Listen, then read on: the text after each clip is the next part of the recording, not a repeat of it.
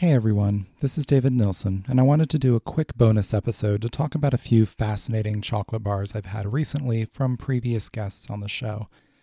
In episode 5, we talked about the influence of smoke flavors on both beer and chocolate. One of our guests on that show was Natalie Sawanprakorn of Choconat in Bangkok, Thailand. I interviewed Nat for that episode because of her Up in Smoke bar, for which she uses a Thai aromatic candle to smoke the cacao nibs. This candle is often used in making some Thai desserts, and I was totally unfamiliar with this method of smoking food before talking to Nat.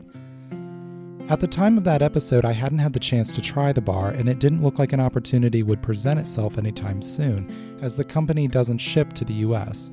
Well, as I've had the chance to discover multiple times now, chocolate friends are some of the best kinds of friends to have.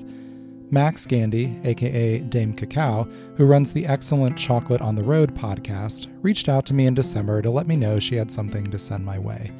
Nat had gotten her a bar to pass along to me, and through these two generous souls, I have now had the chance to taste Up in Smoke. As I mentioned, the Thai aromatic candle is used in some Thai desserts, and in our interview, Nat explained that the aroma and flavor that comes from it are familiar to most people in Thailand and in some other Southeast Asian cultures as well. Because I don't have that same cultural familiarity, I had no previous culinary connection to the flavors it produced, and if I hadn't known they came from a smoking candle, I'm not sure I would have identified these as smoky at all. What came to mind almost instantly for me was the smell of an old bookshop, the kind I can get lost in for hours on a rainy Saturday afternoon. Bibliosmia is the smell pages of old books take on as they age, and with my eyes closed as I tasted this bar, it was like I was in a shop full of them, the shelves overcrowded and thin sunlight streaming in through the windows, warming the wood surfaces and the overstuffed and worn down leather chair I would retreat to with my finds after browsing. That aromatic tableau involves the books, the wood, the leather, the dust of ages in the air, and the bar's toasted coconut, pandan, and whisper of salt breathe warm vitality into the scene.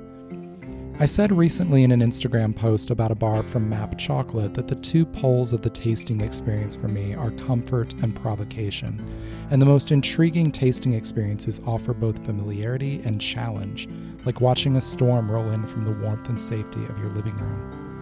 This bar amply provided that. Thank you, Nat and Max, for sending it my way. Another guest on that episode was Eric Parks of Somerville Chocolate in Massachusetts.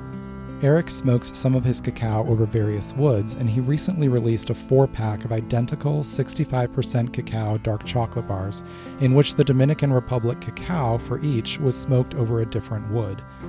Tasting these side by side allows us to strip away the abstract idea of wood smoke and recognize the nuances imparted by different tree types. The pecan bar yielded aromas of damp, spicy smoke, like burning leaves on a wet fall day. It was a surprise then when it opened up into sunnier flavors on my tongue. Sweet nuttiness, some berry like acidity from the Dominican cacao, and apple blossom floral notes led to a surprisingly warm, spring like profile in contrast to the chill autumn memories associated with the aroma. The alder bar was quieter on the aroma, with wildflower honey and sun warmed wood tones, which led into simpler confectionery flavors of nuttiness and vanilla blanketing the foundational chocolate. The mesquite had a much less bold aroma than I expected from such a singular wood. I actually perceived the least general smokiness from this bar, though my daughter felt it was more smoke forward than that. There are some pleasant ashy notes in the flavor, with a smooth, red wine like acidity. The mesquite comes through more as that ash than generic smoke, and this comes across more like a high percentage bar than the others because of it. The hickory bar had a soft wood smoke aroma that continued onto the palate with some walnut, which together brought to mind the fall afternoons of my childhood when the ring of a bell would bring me in from my feral wanderings, the smell of wood smoke growing clearer in the crisp air as I got closer to home. Together, these bars offered subtle variations on a theme, not discordantly different, but like individual voices in a harmony. I encourage you to check them out if you get the chance. I hope you enjoyed this quick bonus episode of Bean to Barstool. Next Tuesday, I'll be back with a full episode focusing on Orpheus Brewing Company in Atlanta, Georgia, who are doing fascinating things with cacao and chocolate in their elegant barrel aged beers. Till then, I hope there's something good in your glass. I'll see you soon, everyone.